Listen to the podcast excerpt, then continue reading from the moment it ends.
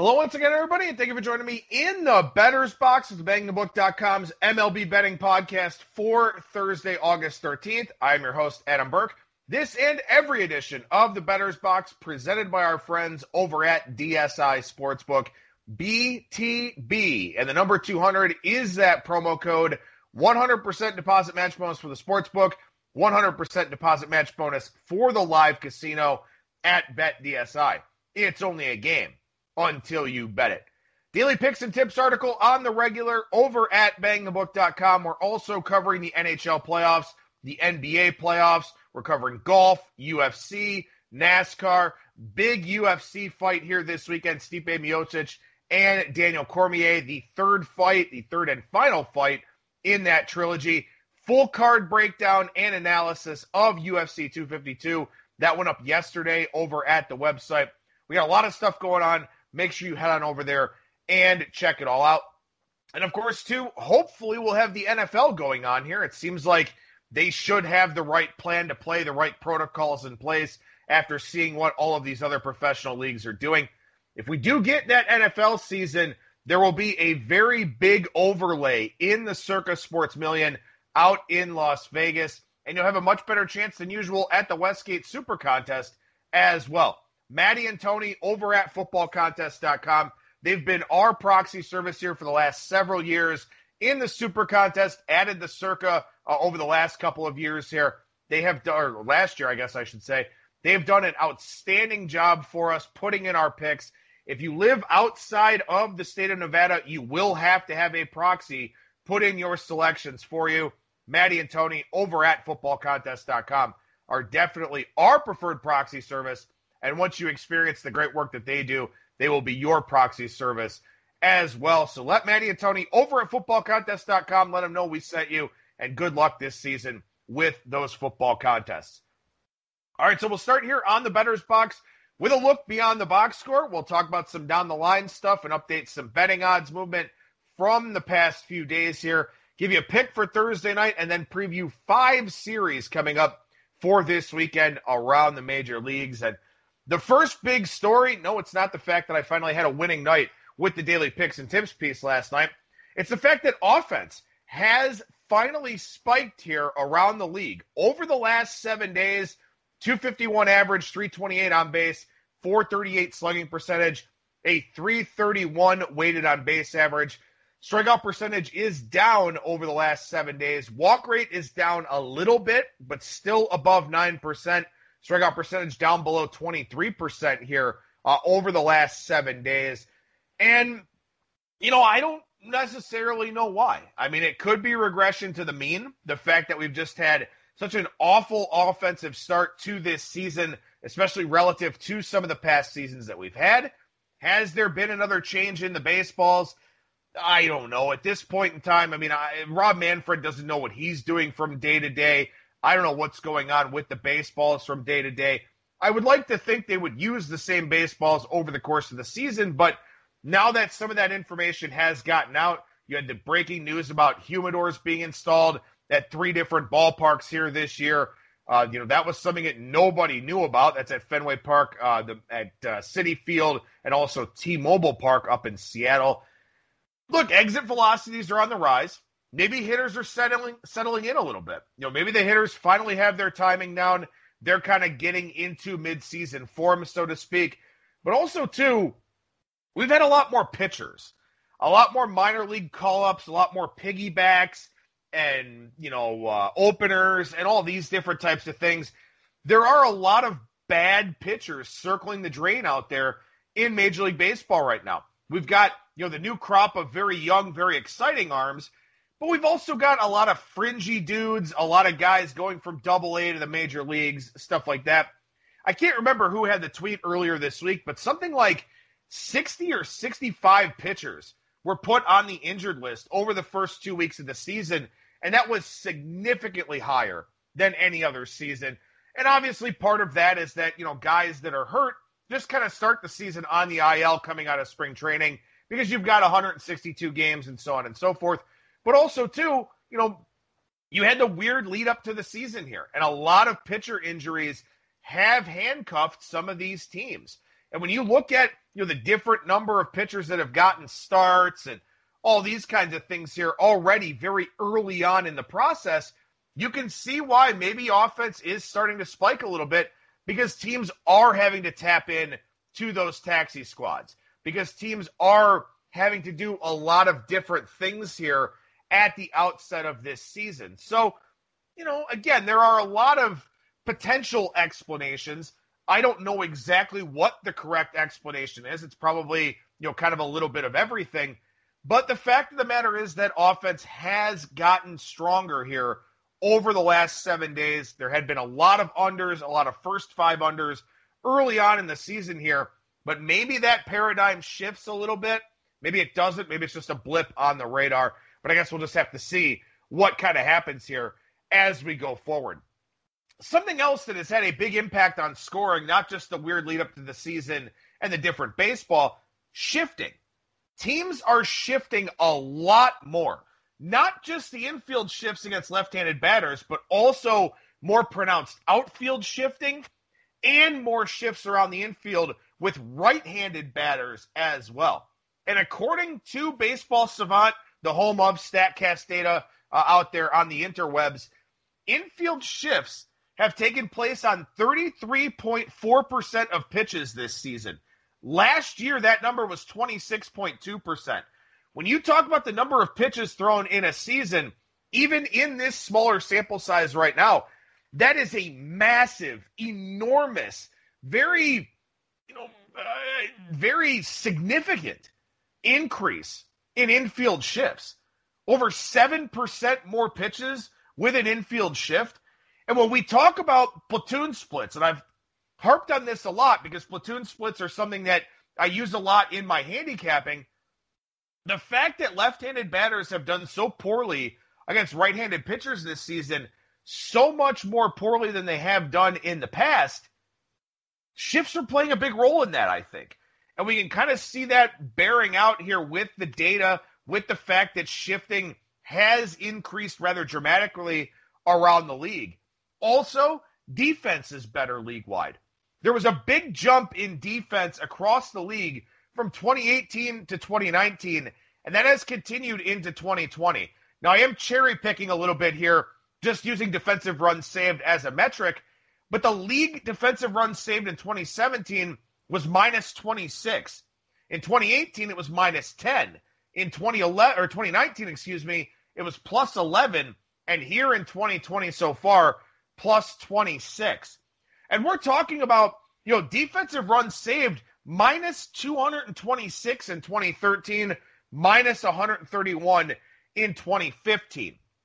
So the advent of StatCast data and all of the different analysts that these teams have employed has led to a massive shift in defense, in shifting, in defensive preparation, in knowing where to position your fielders, a lot of different factors have gone into this, but defense league wide is being played about as well as it has ever been played. And with more information comes the opportunity to adjust. So when you look at this 2020 season here with a deader baseball, with increased shifting, with better defense across the board, with the quirky lead up to the season, you can see why there has been this perfect storm effect to cut down on offense. Maybe we're seeing that kind of shift a little bit. Maybe we're not. And this is something that Major League Baseball needs to take a look at going into 2021. And I haven't even mentioned the fact that fastball usage is below 50% for the first time ever. So there are a lot of things here taking away from offense around baseball. So I'll monitor this. I'll watch this. I think the last seven days is more of an anomaly here than anything else for this season. But of course, again, with so many pitcher injuries and teams having to do different things, we'll have to see how things kind of play out going forward. However, one caveat I will throw on this, and maybe offense will be a little bit better throughout the rest of the season, is that now we've got quite a few examples of teams facing pitchers for a second or maybe a third time. Now, I've told you this before, and I will continue to tell you this. Team versus pitcher stats are not statistically significant. However, a case can be made for familiarity between the hitters and the pitchers. remembering sequences. You know, these guys have memories like elephants. You know, they they know how the guy's pitches are going to move. They know how he pitched him the previous time. The stats in and of themselves, by definition, are not significant. They are subject to extreme variance. However, because these teams have a better feel for these pitchers, maybe that's helped offense out a little bit. Now, of course, you can look at that on the flip side too and say, well, that pitcher is more familiar with that team now. He remembers which pitches got those hitters out, remembers which pitches induced weak contact, all those types of things. So maybe hitters have adjusted to that element, seeing pitchers for a second or third time. But again, you know, this is the unending chase with Major League Baseball, not just this season, but across all seasons. And it's a little bit different now with the additional familiarity facing the same team, you know, for one sixth of your season as opposed to 19 of your 162 games. So there is that element in play here. But again, I guess the big takeaway is that offense is up a little bit. However, I'm not entirely certain that will be the case. One thing that is worth pointing out here is that there are 10 teams in Major League Baseball right now with a walk percentage above 10%. So they've walked over 10% of the time in their plate appearances. Those teams are Philadelphia, Cincinnati, Oakland, Cleveland, Tampa Bay, the Angels, Houston, the Cubs, New York, eh, Yankees, and San Diego. So 10 teams have a walk rate north of 10% this year. Last season, for the full year, two teams had a walk percentage over 10%. They were the Astros and the Brewers. So as we go forward here, these teams with really high walk rates, some of them are definitely going to regress to the mean. Now, the question is will that impact their offense as a whole? Because one of the things about walking is that you're seeing a lot of pitches, you're hitting in a lot of deep counts. When you hit in deep counts, your contact quality goes down because you have to protect the strike zone. You have to swing at some pitchers that maybe you otherwise wouldn't.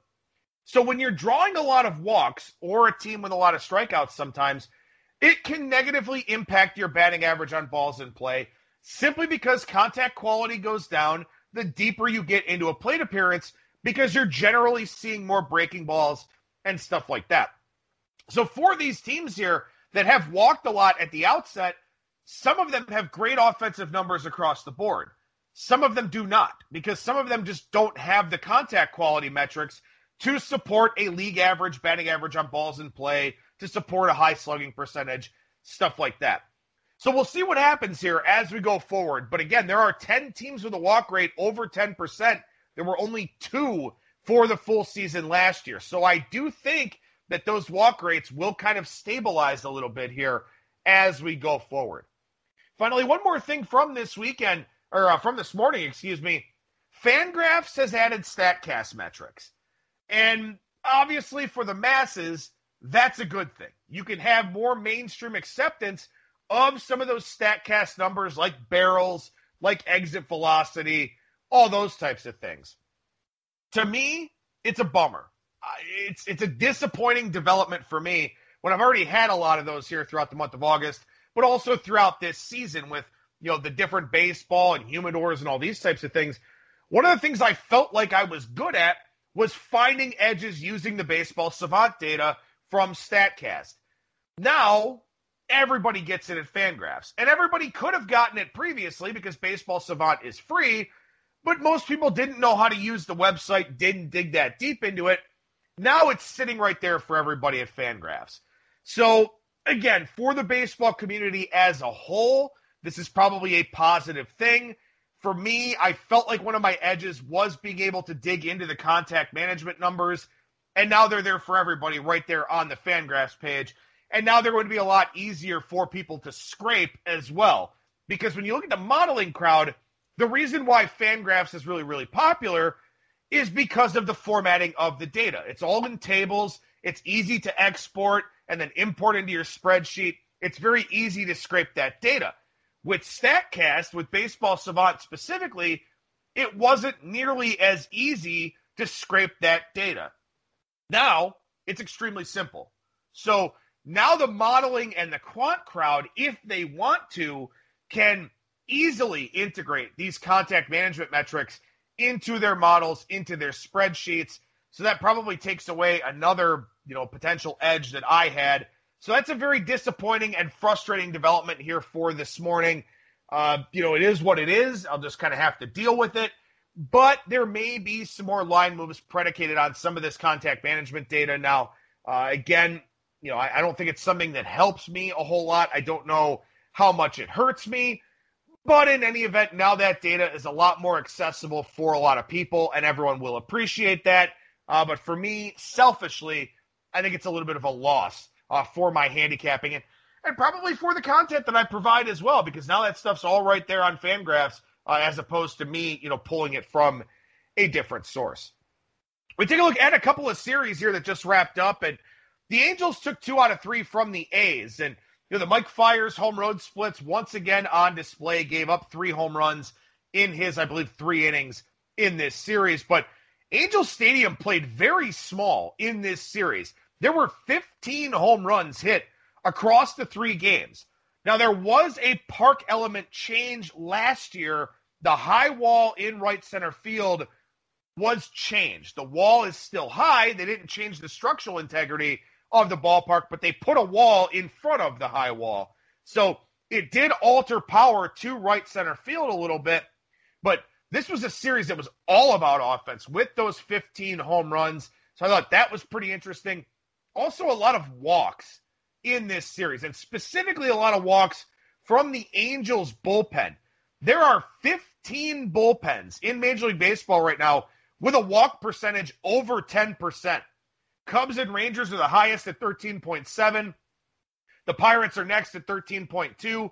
Mariners 13.1. Astros and Reds 13. Jays 12. So that's a lot of teams with a walk rate of 12% or higher. So bullpens are kind of creating their own problems here. That may be something we want to watch as we go forward as well. Something that may impact the offense and the run scoring that I previously mentioned. But otherwise, in this Angels and A's series here, you know, Sean Manaea was not sharp. Mike Fiers was not sharp. Chris Bassitt was not sharp. Uh, Dylan Bundy was really the only starting pitcher who looked good in this series. The Angels need to find some starting pitching.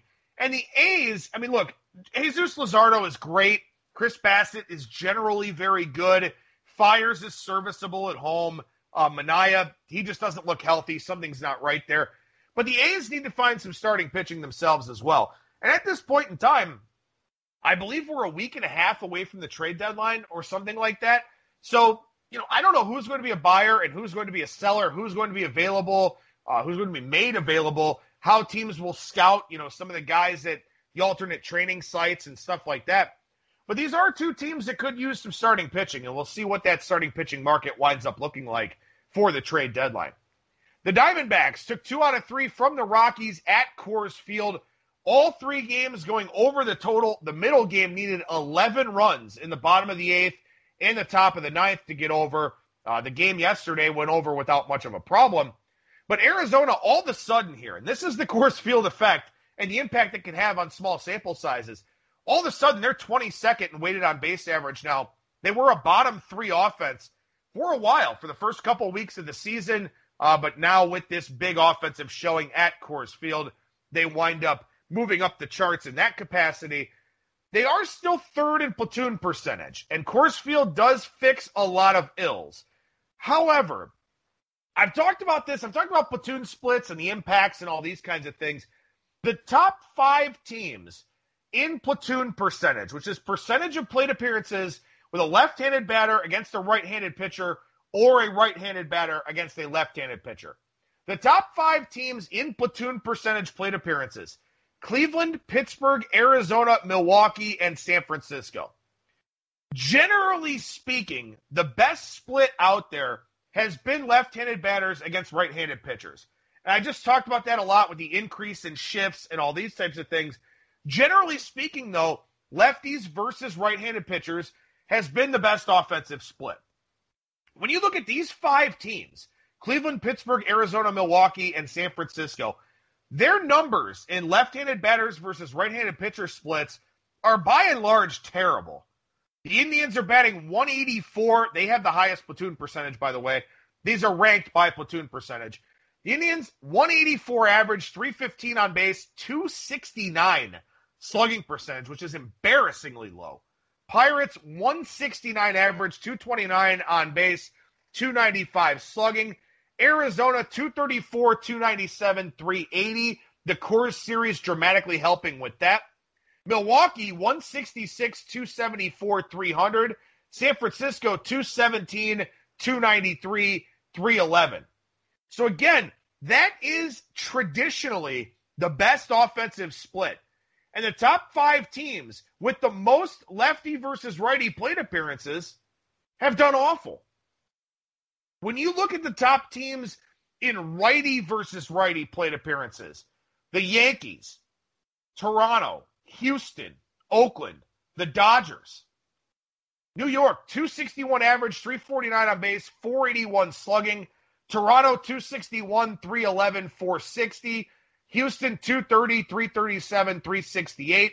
Oakland, 228, 326, 402. Dodgers, 267, 343, 473. Now, this is an anomalous year for platoon splits. Maybe the shifts are a factor. Maybe playing time and reps are a factor. Something like that. But if this is a trend going forward, and it very well could be, this will widen the gap between the haves and the have nots financially. When you look at the teams that are top five in platoon percentage, the Indians, low payroll. Pirates, low payroll. Diamondbacks did spend some money on pitching, but traditionally a lower payroll. Brewers, small market, lower payroll. Giants, lower payroll because they don't have money to spend with Buster Posey and some of their other guys taking up a lot of money, but they've kind of tried to save costs wherever they can. The teams with all the righty righty plate appearances, Oakland being the exception, Yankees, big payroll. Toronto can carry a big payroll and will as their young hitters graduate to higher salaries. Houston, big payroll. Dodgers, big payroll. So what we're seeing here this year is that you just want the best hitters. You don't give a shit if they bat right-handed or left-handed. You just want the best hitters. The teams that have to cobble this together by trying to find these platoon split guys and stuff like that, they are struggling. And again, I don't know if this is a one year trend or something like that, but these top teams in platoon percentage are not having success. And this may be a betting angle. You know, we took the or we took the Cubs against the Indians yesterday for the first five with Kyle Hendricks. Their lefties didn't do anything off the righty. We've got a first five under today, Pittsburgh and Cincinnati. The Pirates with their lefties against Anthony DeSclafani may not do much. The Brewers they're not doing much in these platoon splits. This may continue. So maybe this is a betting angle that we can look to exploit where usually you want left handed batters against right handed pitchers. And so far this year, you don't. And we'll see how long that winds up continuing. Finally, the Rays. They're going for a sweep of the Red Sox here today. They scored 25 runs in the first three games of this series. They've drawn 16 walks off of Boston pitching. They scored 16 runs in the first two games of this series and only hit one home run. They scored nine runs and hit four homers yesterday. But Tampa Bay's offense has gotten this thing going. And this is always going to be the case with Tampa Bay. They will hit on the road, they will struggle to hit at home because everybody struggles to hit at Tropicana Field. The Red Sox are down to 6 and 12. They play the Yankees this weekend for four games in a wraparound series. If they lose again today, and they are a big underdog, and they get battered by the Yankees, they could very well be, you know, 6 and 17, 7 and 16, something like that. You wonder about their investment and engagement level. And I wish I would have been following through with this a little bit more because I talked about this maybe a week or two ago about maybe how it's a good time to fade the Red Sox. Maybe this is a good season to fade Boston for a variety of different reasons. Well, they've lost twice as many games as they've won now, and it doesn't look like it's going to get any better. So maybe what we're seeing here is an opportunity to play against the Red Sox And maybe now is a good time to play on the Tampa Bay Rays. The offense has gotten going. Blake Snell looked like himself for five innings yesterday. The primary relievers for the Rays are starting to stabilize a little bit. They do have some pitching injuries, Yonny Chirinos, Charlie Morton, but they've got arms for days. Jalen Beeks is a great bulk guy. Trevor Richards was a fine pickup last year from the Marlins. I think it's time to play on the Rays. And maybe the market already senses that with some bigger numbers here in this series and a big number today with Tyler Glasnow on the hill. But maybe that's it. Maybe we've got a play on team in the Rays and a sell team in the Red Sox. And maybe this is just how it's going to be for those two teams the rest of the way here. So move into the down the line segment. I'm just going to rattle off some bullet points here. A lot of moving parts with pitching changes and lineup changes and piggybacks and so on and so forth. But one thing to take an eye, keep an eye on here, and, and I missed out on a winner earlier in the week not playing Patrick Corbin against Steven Matz. The Nationals are pummeling lefties again. And they did the same thing last year. And we're seeing some of these platoon split line moves in the marketplace. Tigers against lefties, um, Nationals against lefties, Red Sox against lefties. We saw one of those with Ryan Yarbrough on Monday. These are things that are happening out there. And again, for the most part, it's been against left handed starters. So that is something you want to keep a close eye on here as we go forward is that some teams have been isolated as being good buys against left-handed pitchers, and you will see line moves as a result. We saw some pretty heavy Zack Wheeler money on Tuesday, and maybe that was just a fade of Baltimore, but I think that was also a buy of Wheeler.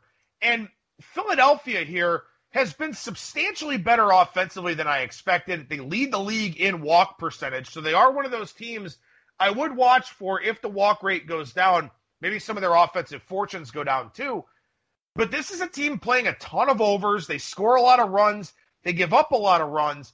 But Wheeler and Nola are two guys that can give them a good chance. And when you get good offenses like this with some front of the rotation arms, those guys will get steamed. And that's what's happening here with Nola and Weaver so far. So keep an eye out for that, where if you want to bet the Phillies in Nola or Weaver games, you're probably going to want to do it early because money will come in on those two guys. We saw money here on the White Sox in their games against Tyler Alexander and Matt Boyd. I don't think it was necessarily a referendum on Alexander or Boyd. It could have been money on the White Sox against left handed starters. But to me, I think it's just the return of Tim Anderson.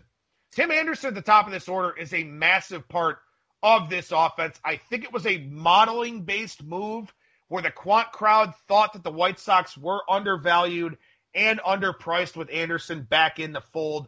And I do think that is true. And I do think the White Sox offense is a play on unit right now with Tim Anderson back in the lineup for them. So that massive fade of Mike Fiers on the road and a buy of Dylan Bundy on Tuesday. Look, Dylan Bundy is going to be priced out here sooner rather than later because he's been so good. The market buying him a lot.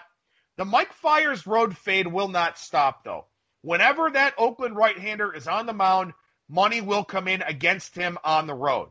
So if you want to fade Mike Fiers on the road, you want to do it early and try to get out in front of that line move. On Wednesday, we saw a fade of Wade Miley. And this is another one of those where it's a little bit of a cloudy picture. Was it a fade of Miley or was it a buy of the Royals?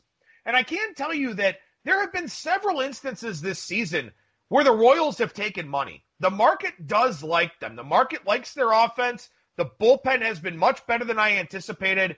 The market has been on the Royals quite a bit. Now, again, that could have just been a fade of Wade Miley, and it's not surprising when Wade Miley fades happen. The market doesn't like him. But it seems like there's a sentiment out there that the Royals may be a little bit undervalued. So if you like the Royals or think you're going to like the Royals, Maybe you want to hop in a little bit earlier rather than jumping in later and getting a little bit of a worse price. My pick for Thursday here, I'm taking the Los Angeles Dodgers. It's it's dangerous to fade Chris Paddack. However, there are a few things here. First of all, the line itself. You know, Paddack has been such a popular guy in the sharp segments of the market that I was a little bit surprised to see this line in the 135 140 range with the Dodgers a home favorite. I think this line does move down as we go throughout the day. But I like the Dodgers here. I took them in the article. Um, look, Chris Paddack is struggling with his fastball command. He's given up a lot of hard contact so far. And Julio Urias for the Dodgers induces a ton of weak contact. Now, maybe he doesn't have the strikeout and walk numbers that everybody expected when he was coming up through the minor leagues, but he stays off the barrel. He avoids hard contact. And as I cited in my daily picks and tips piece today, that Mike Petriello tweet from July 29th about the correlation between winning games and making hard contact. And as I handicap this game, I think the Dodgers will make a lot more hard contact than the Padres will. So I'm going to take that chance here tonight and take the Dodgers minus 140. Five series to hit on here for the weekend. Red Sox Yankees is the starting point.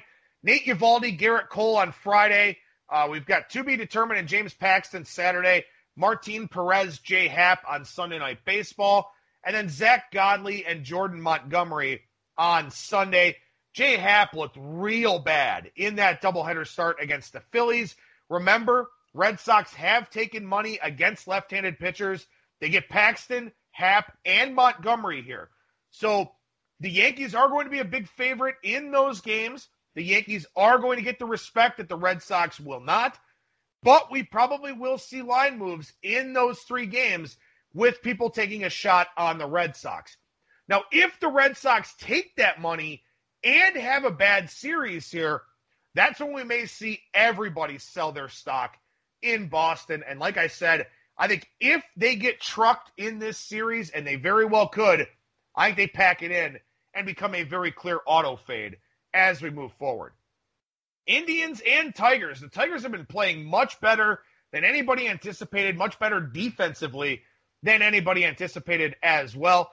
Aaron Civale, Ivan Nova Friday, Shane Bieber, Spencer Turnbull Saturday, Adam Plutko, and Mike Fulmer as an opener on Sunday. We'll see who winds up bulking behind Fulmer. If it's Funkhouser, I think Alexander's pretty much in the rotation now, uh, but we'll see what happens with that Sunday game with somebody piggybacking Fulmer. Three righties for a Tigers team that has crushed lefties. And, you know, we saw this when the Reds played the Tigers. Bauer carved them up. Uh, Castillo, for a little while, carved them up before he fatigued a third time through the order. The Tigers have a lot of right handed bats in that lineup. CJ Cron is now out. He had been one of their best hitters to this point in time. The Indians have to get the offense going. I think the pitching will be good. I think the Indians will shut down the Tigers' offense, as they always do. But what does this Indians offense do? They've got to hit a guy like Ivan Nova. I don't think they hit Turnbull on Saturday. Maybe that's an under consideration, but they got to hit Ivan Nova on Friday. And if they don't, it's just another day of the Indians squandering those platoon advantages, squandering decent matchups against fastball heavy right handers like they had, uh, you know, in that series against the Reds with a guy like Tyler Mahle or a guy like Tejay Antone, and they didn't do it.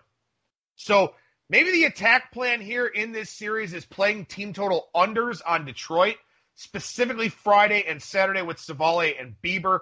Not a huge Adam Plutko guy, but he's been pretty good here so far. So maybe Detroit team total unders in all three of these games could be an option. The Padres and the Diamondbacks play again here this weekend.